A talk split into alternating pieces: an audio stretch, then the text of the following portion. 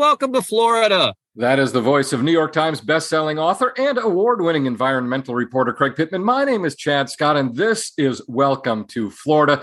Typically, we start our episodes talking about Craig's writing for the Florida Phoenix. We've mentioned his work in National Geographic, Washington Post, Flamingo Magazine, but a new one came across my Twitter feed. You can find Craig on Twitter at Craig Times. You were writing for crimereads.com about retired spies on Sanibel Island. Yeah, I, I, I really enjoy reading the stuff on crime reads. I'm a longtime fan of crime fiction, and we have quite a few uh, crime fiction writers here in Florida. You know, John D. MacDonald and Carl Hiaasen and Tim Dorsey. And there's a guy in Sanibel named Randy Wayne White who is a he's got an interesting story. He was a fishing guide, and uh, then he decided to start writing thrillers, and he's made a hmm. huge success of it. And his main character is a guy named Doc Ford, who is a retired spy and has become a marine biologist and he frequently gets pulled back into you know to help people out. And so um uh, so i wrote about how his inspiration for having a retired spy in sanibel was there really are retired spies in sanibel that that uh, a bunch of cia agents retired to sanibel when they reached retirement age and they they ended up not liking the way that the lee county commission was treating the people in Sanibel that the Lee County Commission was very, very pro development. Uh, and uh, these folks from the retired from the CIA liked their islands and this sort of natural paradise that it, that it was. So they actually they started a newspaper, they started an incorporation drive, and they wound up leading Sanibel's voters in voting for to incorporate. And one of them then became the first mayor. Hmm. I think it's the I think it's the only case of the CIA taking over a Florida city on the on the books and uh, I mean, it was it's an interesting story, and a lot of people apparently didn't know it. So uh, I got to interview Randy Wayne White and interviewed uh, Porter Goss, who was the first mayor and later went on to become county commissioner and so and a and a congressman and then CIA director. So it was a, it was a fun story to write. It really was. Crimereads.com. You can learn more about that. And just up the gulf from Sanibel, you will find Sarasota. And Sarasota is once again our sponsor this week on Welcome to Florida. Be sure to check out the bonus episode we recently recorded with our guy, Nate Sweetman from visitsarasota.com, looking at all of the winter activities that are taking place there from the Selby Gardens to the Ringling. So much going on, Myakka River State Park. Now, for me, this is the, the real great time to be birding around Florida. And oh, yeah. certainly that part of the state is Hiking, premier. Yeah yeah, birding country. You've got uh, the migratory birds from the winter coming back to uh, coming back to winter in South Florida. So uh, from Myakka River State Park, we mentioned the celery fields, uh, which is a great birding location there in Sarasota. Bird Key Park, Oscar Scherer State Park, where you can find the scrub jays. a great time of year to be outside walk on the beach, go to a park, do your canoeing, mm-hmm. all that stuff where you're not going to be swatting flies and uh, yeah. sweating uh, uh, sunscreen to, into your eyes. Go to Mote Marine Lab and see the see the manatees and the dolphins and so forth. Yeah, absolutely, great chance to uh, learn more about Sarasota and everything that's taking place down there, visit sarasota.com. And again, a couple weeks ago, check out the Welcome to Sarasota bonus episode of Welcome to Florida. And that takes us to this week's guest, Pamela Marsh, Executive Director of the First Amendment Foundation in Tallahassee. And they deal a lot with you know, public records and media requests, but really this is about uh, all citizens of Florida and, and the work they're doing to keep government open, not, not just the media like you and me, Craig. Right, right. And specifically, we're going to talk about Florida's government and the Sunshine Law, which was this sort of big groundbreaking law when it passed and I think a lot of people take it for granted, number one, but number two, they don't know what a struggle it was to get the thing uh, approved in the first place. Pamela Marsh is our guest. Let's talk to Pamela now. How did Florida wind up with its government and sunshine law? What was there a lot of strong public sentiment for it, or was there someone in sort of who took the lead in uh, in pushing it? It goes way, way back. In fact, it goes back into the 1800s, but it really gets good around 1905. That's when Florida got its first sunshine law. But unfortunately, the way the Supreme Court interpreted it, it really had no teeth. So, you know, by the sunshine law, we mean open meetings.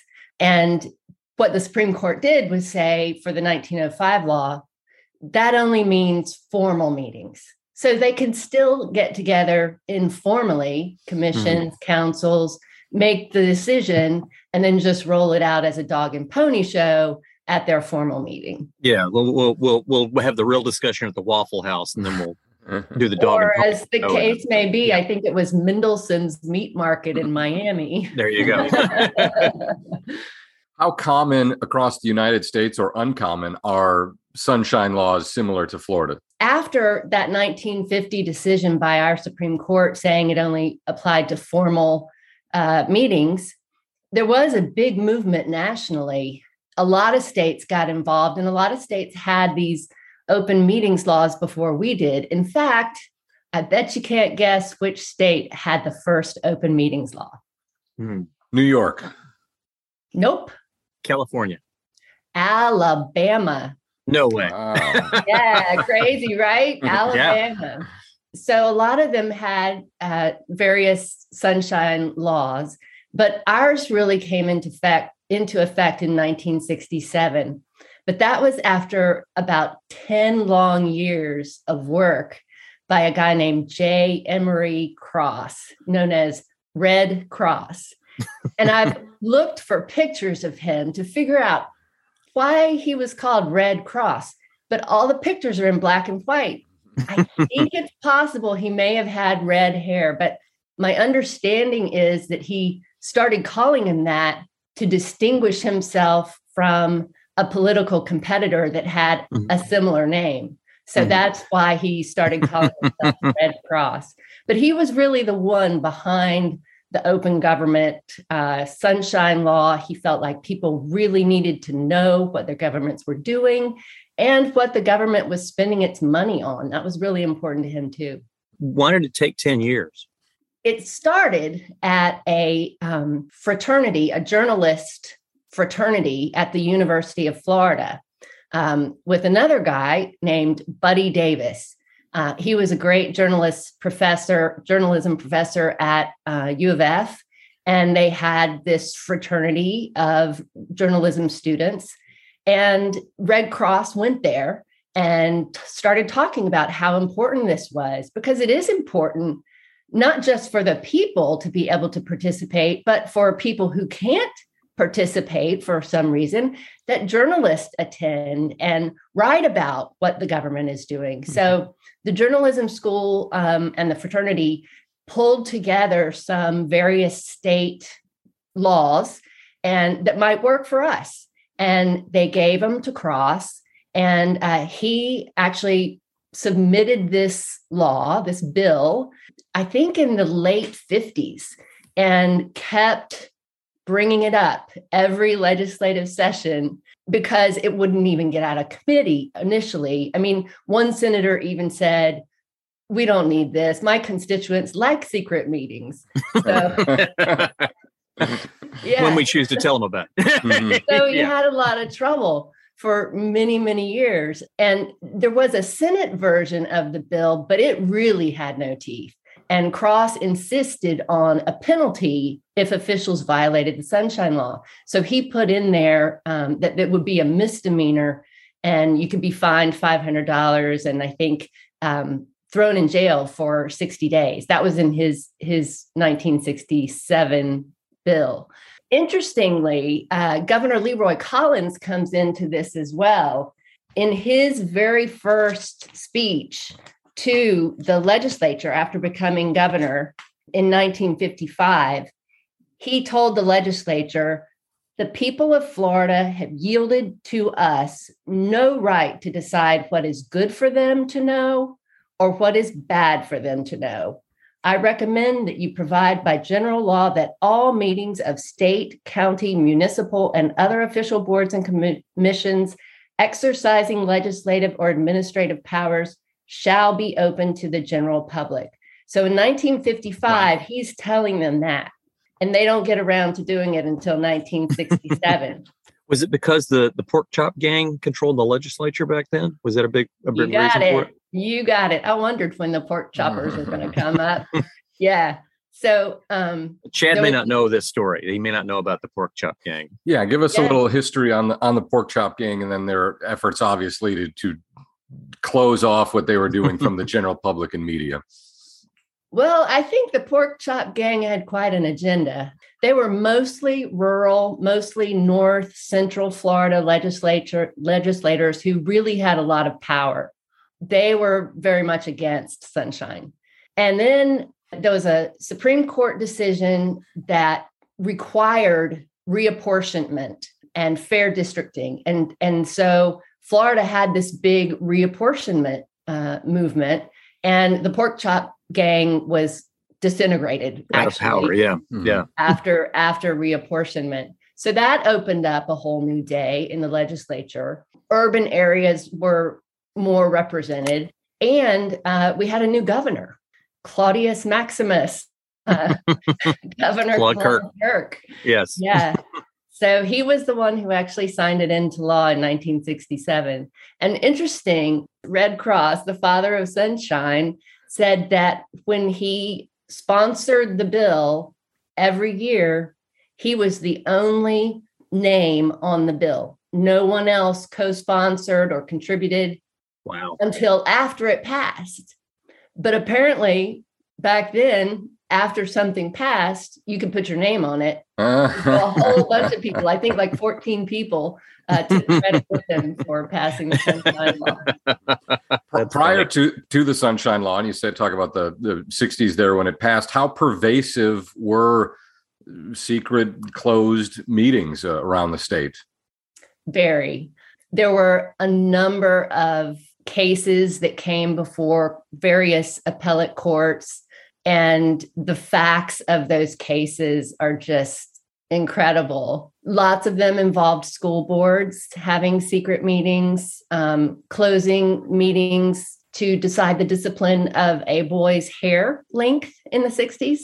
Oh um, frankly, I think there's still a lot of hanky panky going on, but um, in one of the decisions by Justice Atkins, who grabbed all of the Supreme Court cases that had to do with open government. He just he loved the issue and really made the law stronger in many ways. He called that out. He said there's no reason for this hanky panky under the law and there should be no evasive devices around the law. The uh, you, you mentioned about there's still some hanky panky going on. We've had quite a few people actually wind up facing criminal charges for violating the Sunshine Law. I, I can name uh, like a couple of Sebastian uh, city commissioners recently. That's a great story, actually. it is a great story, and it happened not so long ago. I think it started in April of 2020, and uh, there was a regular city council meeting scheduled. And on the agenda for that council meeting was potential reorganization of the council. And so many public citizens were interested in that issue. They were just overwhelmed with people calling in and saying, you know, and this is COVID has hit at September 2020, mm-hmm. right? So mm-hmm. um, they want to be there in person, they want to participate somehow, some way. And so the city manager decides, we can't hold this now. We've got to push this down the road. We'll push it to May. But three of the commissioners decide, nah, we're going to have our meeting anyway. They go with their keys to City Hall. They unlock the doors to City Hall and lock them behind oh them as they go in. And then um, they decide that because they have three, they constitute a quorum and they can vote. So they actually voted to remove the mayor, the city manager, the city attorney, and the city clerk. Uh-huh. And as they're doing this, somebody called the police. And when the police arrived, the three commissioners ran out the back door. this is aston- pretty good evidence of guilt. Yeah. Yeah. I mean, this yeah, is astonishing yeah. that that's 2020. I think there's a judicial instruction about uh, fleeing being a, a, sign of um, potential guilt. Mm-hmm. They were charged, criminally charged, and arrested on June 16th of 2020. And they were convicted. Well, I should say, one of the commissioners pled guilty in exchange for cooperation. And the other two decided to go to trial. And they were convicted on May 27th, 2021, at trial of sunshine violations and perjury to a police officer um, about what they had done. One of them received a sentence of 90 days in jail with $2,500 in fines. So they've gone up a little bit since mm-hmm. um, Emory since Red Cross's day. Yeah. Day. yeah. yeah. The other one received six months in jail and the same $2,500 in fine. Both are required to pay restitution to the city of Sebastian of over $26,000. Wow. So wow. they've appealed their criminal convictions. Um, so we'll see where it goes next. Well, in the yeah. meantime, they, they were removed from office too. That's so, part of the so, law. Yeah. So there, there was a shakeup in the city government, but, but not the kind they had in mind. yeah. And interesting, one of the commissioners, you know, when they fired the mayor, one mm-hmm. of the three commissioners um, named himself mayor. But that, that, didn't work out so well. I think we either. call that a coup. yeah. yeah. Wow. He's not mayor. yeah. Those are serious penalties. I mean, that's not a $500 fine and a slap on the wrist. Uh, you know, good, uh, good on the state for that. And then good for enforcing it. You know, Craig, we talk all the time about uh, regulations uh, on the environmental side, and they are rarely enforced. And even when they are, they're so minuscule as to not be meaningful. That I mean, six months in jail and uh, restitution. That's real. Uh, so that yeah. that is a, a considerable deterrent. Who exactly does this cover? You you mentioned school boards. Uh, I was part of a, a local conservation development project here uh, in Nassau County where I live, and the swearing in of this, you know, five person panel, all non governmental officials. The, a major part of the process was explaining the Sunshine Law to these citizens who were going to serve on this panel, which was going to then recommend uh, conservation land to try and acquire by the county. So, you know, obviously state senators, legislature, the the governor, but all the way down to school boards. It sounds like, and and all kinds of uh, define for me who exactly uh, is under the sunshine laws in Florida. The law said, well, this is actually the constitutional mm-hmm. article, section 24. We have sunshine law in our constitution. So that's a great thing. The language there says all meetings of any collegial body of the executive branch of state government and of any collegial body of a county, municipality, school district, or special district at which official acts are to be taken or at which public business of such body is to be transacted or discussed shall be open and noticed to the public and meetings of the legislature shall be noticed and open as provided in Article 3, sub 4E. It's very, very broad. And it's also been interpreted to not just allow the public to be present, but to allow the public to be heard. Mm-hmm. That's where the public comment comes in. Yeah. So just um, off the top of my head, I'm thinking water management districts, port authorities, fish and game, uh, Department of Transportation. I mean, that, that does cover a, a wide uh, measure of, of organizations. Goes even farther than that, Chad. Courts have decided that if a council or some other body to which the Sunshine Law applies, if they give or delegate advisory authority to some sort of task force or board if they're going to suggest to the board some sort of decision, those meetings of the advisory board mm. also have to be open to the sunshine. So there's this collateral um, linkage to any advisory boards to those councils. Wow, that's amazing. Visit Sarasota once again sponsors this episode of Welcome to Florida. And are you following Visit Sarasota on social media? at Visit Sarasota on Twitter and Facebook, at Visit Sarasota County on Instagram, and they're sharing all these fabulous pictures of the, the dolphin watches, the nature cruises, shark teeth tours, historic walks, ghost tours, the narrated trolley tours we talked about in the recent Welcome to Sarasota bonus episode. And if you're into the tours like I'm into the tours, how about this? Tour Siesta Key Rum. Nice. at Visit Sarasota on Twitter and Facebook, at Visit Sarasota on Instagram. Inspiration for your next weekend or week long getaway to Sarasota County. Then who's in charge of enforcing the law? You mentioned about the police arresting the Sebastian folks, but that's not how it normally goes, is it? That's right. It's not. I wish it was. I wish it mm-hmm. were more frequent that state yeah, attorney I, I'd, li- I'd like to. I'd like to see a lot of these. A lot of folks who violate the law get hauled away in handcuffs. But you know, as a just... former prosecutor, I like to see the law enforced too. but there are also civil suits that can be brought. Citizens can bring suits against those who violate the Sunshine Law. In fact, there's a very interesting one going on right now in Madeira Beach a Madeira Beach resident has brought a civil suit against city commissioners there. I think it's city commissioners. Yep. They met behind closed doors, as alleged in the civil case, mm-hmm. uh, to fire the city attorney and hire another city attorney. Um, and and the person who brought the suit also brought a sunshine violation back in 2017. Mm-hmm. And when the city of Madeira Beach was fighting him in court that time. The city attorney who they wanted to hire was the city attorney back then. so the allegations in the complaint are that this new attorney that they hired behind closed doors isn't a great advocate of sunshine law. Mm-hmm. I actually have, and I think I can play it and you'll be able to hear the language. This is them actually sitting at a dais, five commissioners, and I'll just play you the relevant part. I think you'll be able to hear it. Okay. Is this during the secret meeting? No, this is a public well, meeting. I support uh, including a bullet point, invite all commissioners.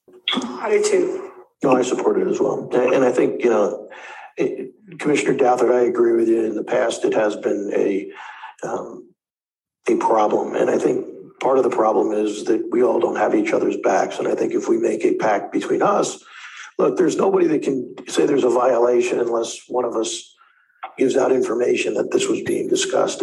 So they overhear you discussing, and then you have committed a violation. So, you know, I, I just it's time to bury this stuff and start moving forward. We've got a we got a pandemic in front of us. Okay, we've got a lot of work to do. So this to me is a little issue, and nobody's ever gotten uh, hand slapped for for this violation in the past. So I think we just got to move forward and try to at least show a front of unity now.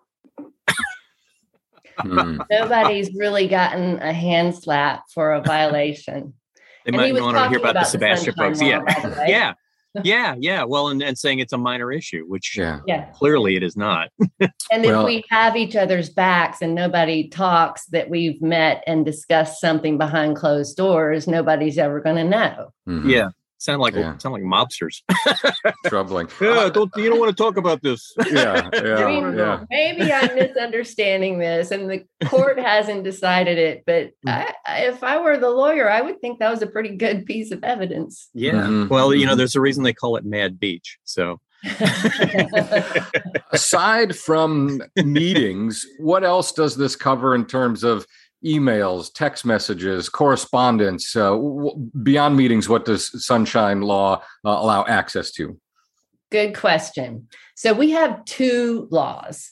Uh, we have the public records law, which is under chapter 119 of the Florida statute, and it really covers all the public records. And then we have the sunshine law, which covers all the open meetings. And um, mirroring those under the Constitution, we have two sections one for public records and one for open meetings. But interestingly, under the Sunshine Law, um, there's basically three things that are required prior notice, reasonably prior notice, so people know they are invited, public appearances, and you know, public can be heard. And then the last one is meetings must be transcribed and provided promptly. There's a little bit of some fudging going on there, I think, um, because a draft of minutes is a public record. Um, so I don't want to conflate public records and sunshine law too much because they are separate. But in some places, councils are trying to say the min- the minutes aren't final until we approve them. Otherwise, they're just the scribe's perspective on the meeting, and we haven't approved that. Oh, But it is a record made in the transaction of official business. So, in my opinion, that draft of the minutes should be available to the public as soon as reasonably possible, which would be basically when the meeting ends. Mhm. yeah. Hardly ever do they make any changes in the drafts minutes anyway. Well, if they do, they make them shorter and they leave out information. So Yeah. I'd, I'd want to see both. I'd Yeah. want to see, you know, the final and the draft. Under 119, we get access to emails and so forth of state agencies, at least. Yeah. Right. But there's some hanky panky in there too. A lot of um, officials don't use their um, official account, they use their cell phones, their Mhm. personal cell phones, and then they don't want to give it up. So, you know, a lot of this stuff, it has teeth. But we have to be willing to enforce it. And that's where the First Amendment Foundation comes in. We're, we're constantly trying to, you know, not just challenge decisions to not give records or to close meetings, but also to take it a step further and try to find ways to litigate it because otherwise it just stops and it doesn't go anywhere and nobody Mhm. gets that slap on the hand. Yeah. And the legislature every year seems to kind of chip away at the, the sunshine law too, and then 119, creating all kinds of exemptions. There are over 1,170 exemptions to the public records in the Sunshine Law now. It's really not just blocking information to public citizens who need to know what their government is doing, but it's placing a burden on state workers um, to have to redact all this stuff. And then the citizen has to pay for the time that they spent redacting and they get a piece of paper that's all blacked out and isn't worth anything. So we really have a problem with the number of exemptions. I know some of them make the Senate and legislators feel like they're really doing something to protect people's privacy, but there's so much information already out there. I, I really just think it's all for nothing. And it's just putting a burden on the government workers. You talk about protecting privacy. Give me an example of of a redaction of a public record that someone would find beneficial overall because it protected uh, privacy. Um, there are approximately 30 individual privileged, I'd say, professions that are protected. Judges, emergency room doctors, judicial assistants is one that's up this legislative session. There's 30 of them. They can have their personal information redacted from public records like property records, et cetera, so that their address, their phone numbers, their children's names, their spouses' names, all of that is redacted from the public record. And sometimes public photo images can be taken down too. Those to me are a perfect example of good intention gone awry. It gives the person a false sense of security because I don't think most people targeting victims are going to go do a public records request for an address and then go to someone's house. Yeah, you know, they, They're going to Google it. Yeah. they're going to Google it or get it from social media, or they're going to go to the places work workspace, you know, where they saw this person that now Yeah. they want to come after and target, or when they're in a public place like Gabby Giffords was. So I think it gives a false sense of security. Um, it places a burden on the taxpayer. And to me, as a lawyer, I think it's providing an unequal protection of the law because so many professions aren't protected. That's a good point. And, you know, teachers aren't protected. Um, nonprofit people aren't protected. Mhm. People who work at Publix aren't protected. I feel like it just creates an inequality and a hierarchy of people who deserve this privacy and those who don't. Yeah, I, I thought you you know might say you know minors involved in some sort of sexual assault or or, or abuse, but uh, not entire professions. Are are police officers protected? Absolutely. Yep. Let's. This is not part of the Sunshine Law, but let's talk a little bit about Marsy's Law uh, as Sure. it, good intentions gone awry. How has that worked out? Tell, tell us about that and what, and what it is. It's a mess. It's an absolute mess.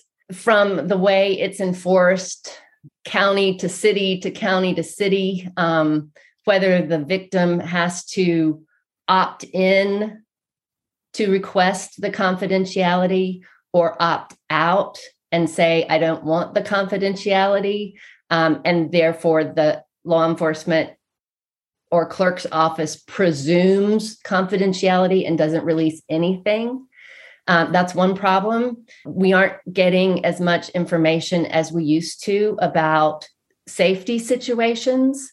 And the last piece is that law enforcement officers are now claiming that they are victims under Marsy's law and their names can be kept confidential if they're involved in a violent exchange. That leaves their names completely unavailable to the public and in my opinion unaccountable to the public. I, just i find this situation where we've had so many police involved shootings over the last gosh. Oh say a hundred years a hundred years i was going to say and and now you know we see them almost every night in the news it, and yet the seems, police are claiming i'm a victim and you have to protect my mm-hmm. identity and not identify me and never under Marsy's law me. right yeah.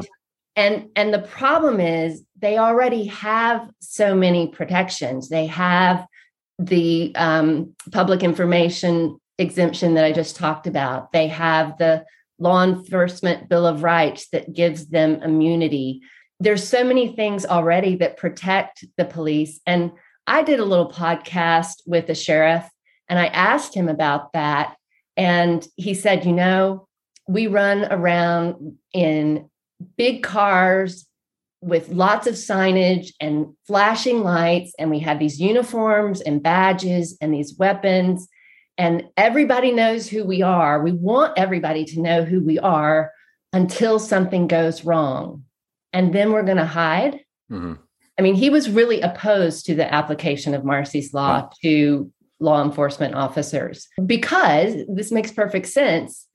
Accountability leads to trust in a community. Mm-hmm. And what do we need more now than ever in our communities with law enforcement? It's trust so the idea of hiding information there is just that's that's one of the hardest things for me to swallow. Well and then that's not just a, a florida issue. Nationally on the police reform movement one of the the key tenets is to make the names of officers involved in shootings public immediately because the victims are revealed immediately and often wrongly accused or suspicion is cast on them while the officer who pulled the trigger or applied the chokehold it can be years or never that that individual's name is released to the community and that is not just a, a florida issue. Why now just for a second because i don't know the, the first thing about Marsy's law. Where who's Marsy? where did this all stem from? And, and you know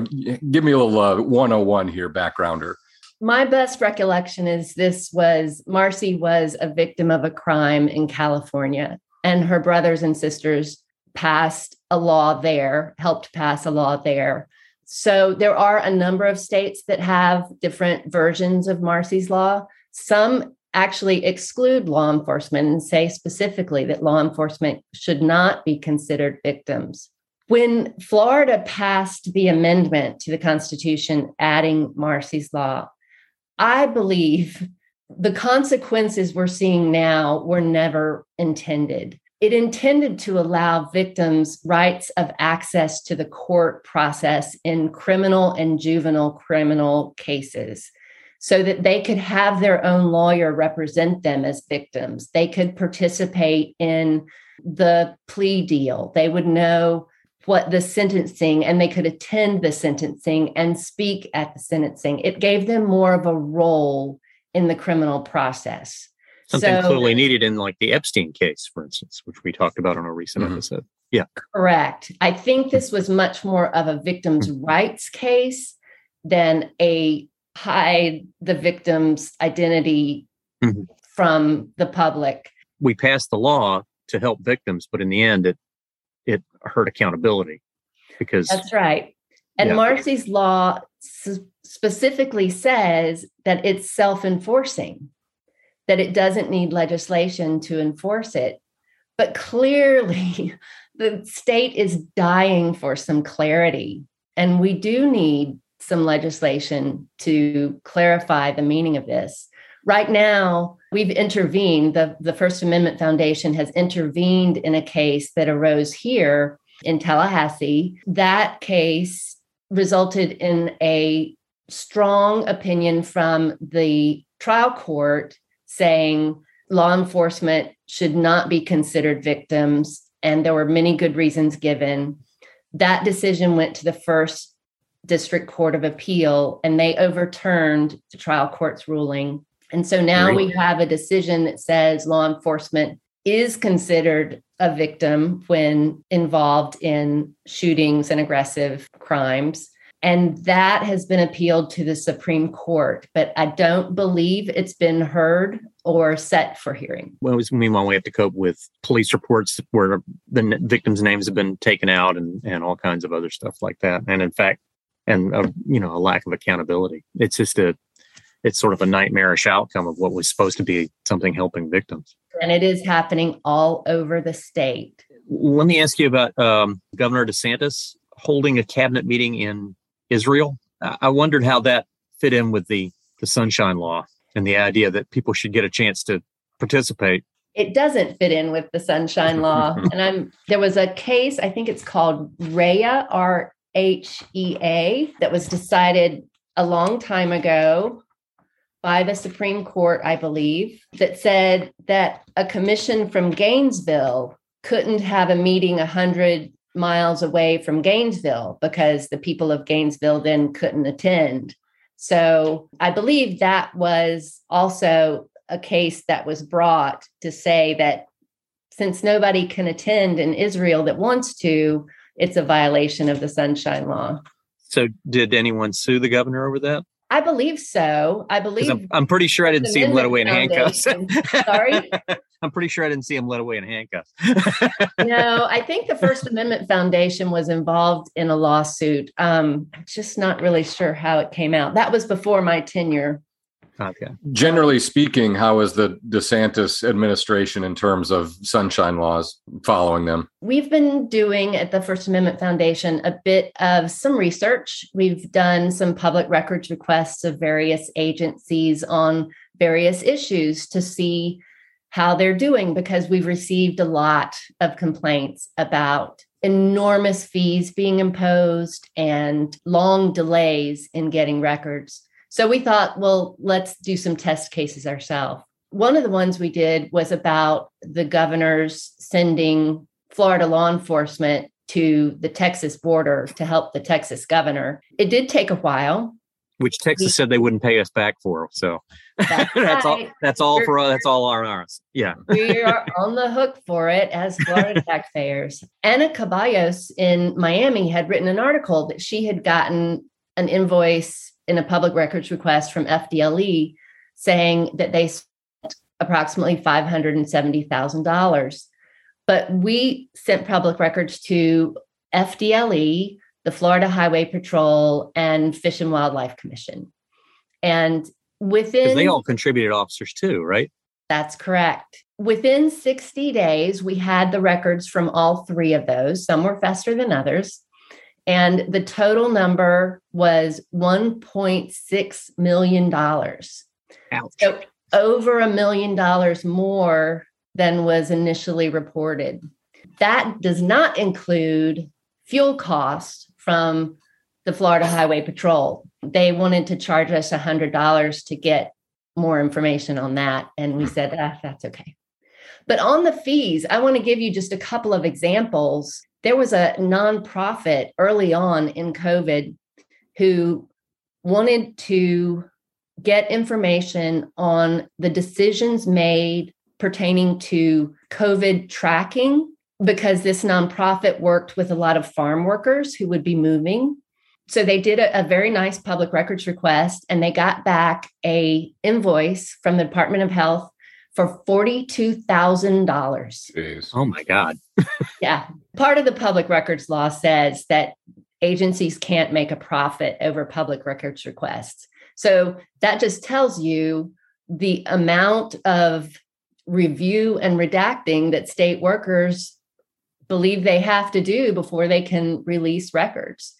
We worked with that nonprofit and we were able to help them carve their public records request with a scalpel and get the information they needed for a much lower fee. But um, the fees across the state have been remarkable and the delays have been extraordinary. Well, and it's it, the fees are actually sort of a, a way of discouraging well obviously. newspapers from yeah. from getting what what they need for for the reporting.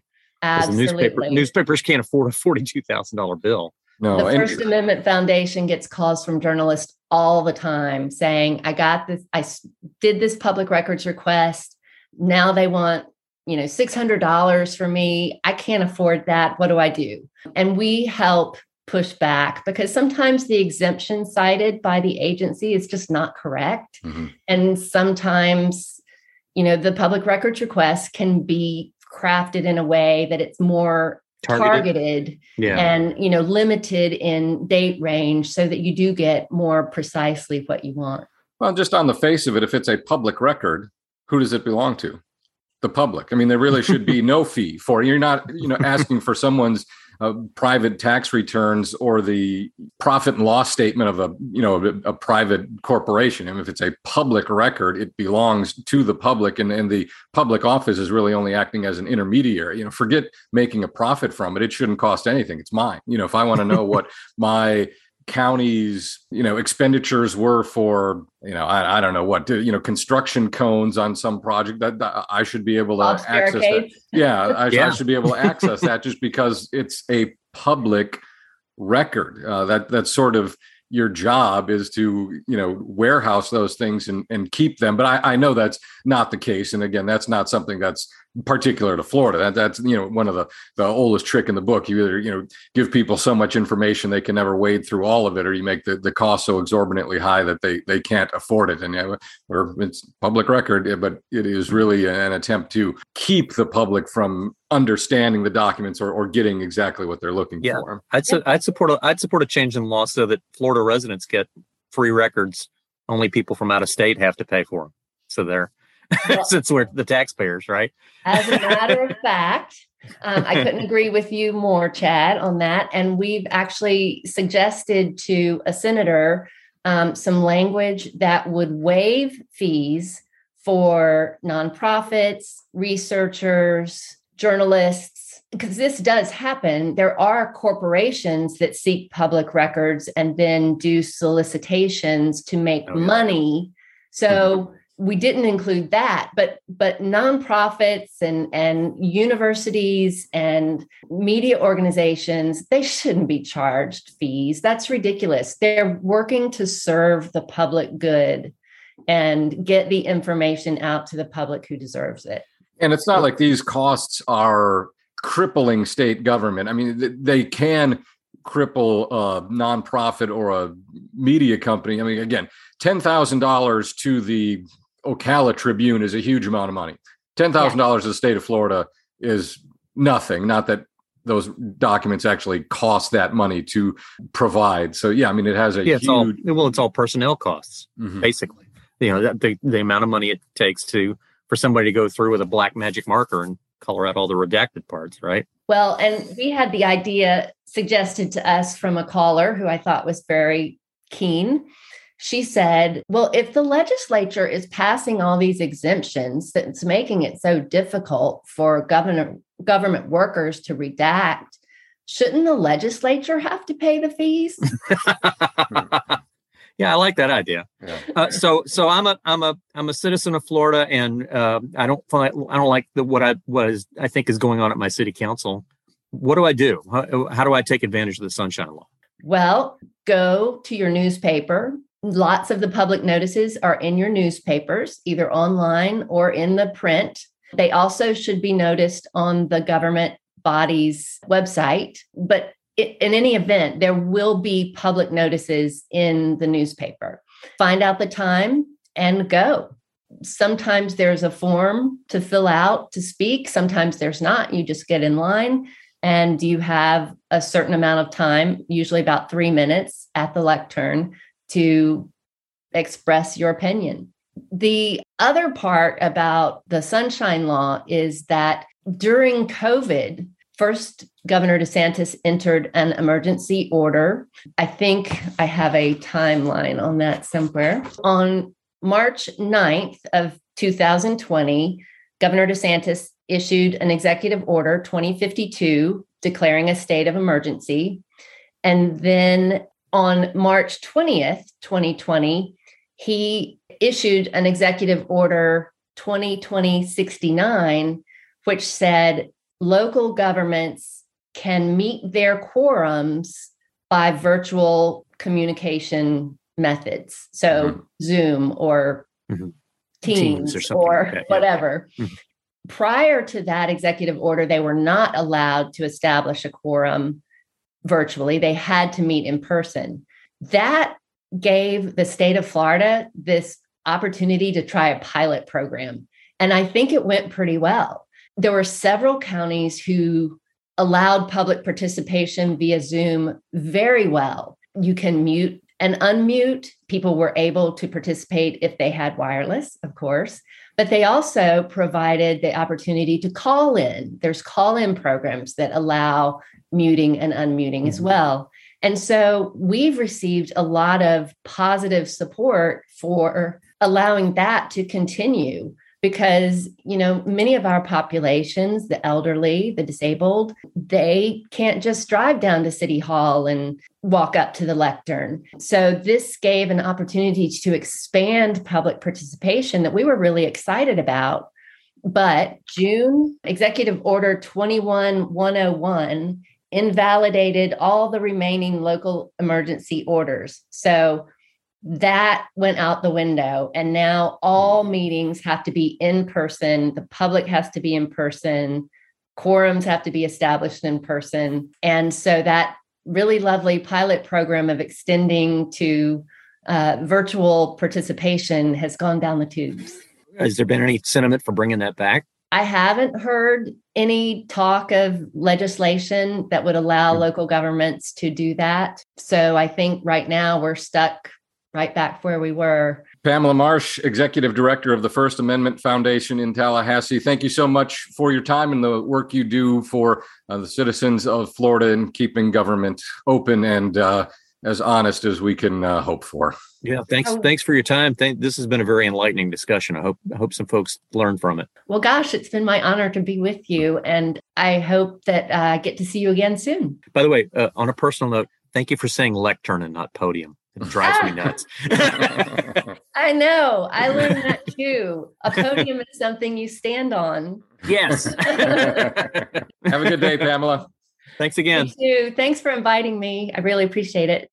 If you want to help out with the work that the First Amendment Foundation is doing, they are a nonprofit, and as part of your year end giving, they would be very grateful to be included. You can donate, or better yet, become a member of the First Amendment Foundation. Visit the website www.floridafaf.org. Small outfit there in Tallahassee, only one other employee besides Pamela. They can use your help if open government is a passionate interest of yours. floridafaf.org. Give them a follow on Twitter at FLFAF. Craig, you've been in, in Florida a long time, working in the media, covering government in one respect or another. Looking back, you know, over your 30, 40 years doing that, is government more or less open than it was? And in which way is the pendulum swinging? Um, I think it's swinging more towards uh, secrecy because, and and not for any sinister purpose, but because a lot of people in, who are elected office think, well, this is really inconvenient if we let the public in here. We have to listen to them. And they you know we we can't get our jobs done if we have to stop and pay attention to what people are telling us or provide them with records. It just really interrupts the flow. Well guess mm-hmm. what? That's democracy people. Democracy is messy but you're working on our dime. You're working for us taxpayers. You need to be responsive to what the taxpayers want the questions they have to ask and that kind of thing and it seems like every time somebody new gets elected they they need to relearn that lesson all over again and not just in not just in sebastian where they actually got hauled away in handcuffs. Mhm. I was really hoping that would have been, made a much bigger splash in the media so that people could see that and go, "Oh, we should hold public meetings." Hmm.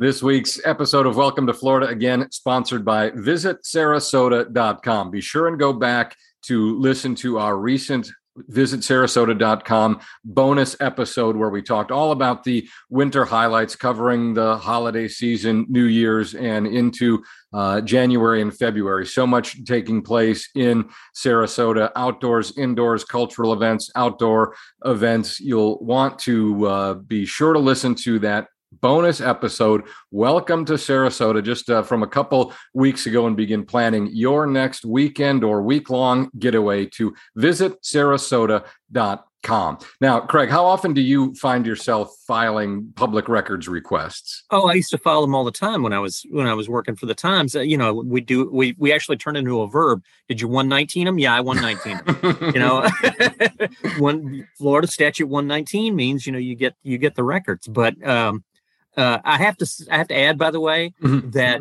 you, we haven't even discussed the entertainment value of public meetings. That that that Florida public meetings are some of the most entertaining things you can see outside of you know now that the circus doesn't have animals anymore the watching Florida politicians trying to hem and haw their way through uh, issues they clearly do not understand is very entertaining. I just watched a legislative committee hearing uh, on video from back in October where uh, one of the legislators was talking about he's trying to understand why it costs so much to move gopher tortoises, and he actually said. Does it does it require special people with special little suits in a special little car and they drive up and they, they used to have special little gloves on and a special box to put them in? I was like, I think he's thinking of Oompa Loompas, but you know, maybe I'm wrong. Welcome to Florida. Welcome to Florida.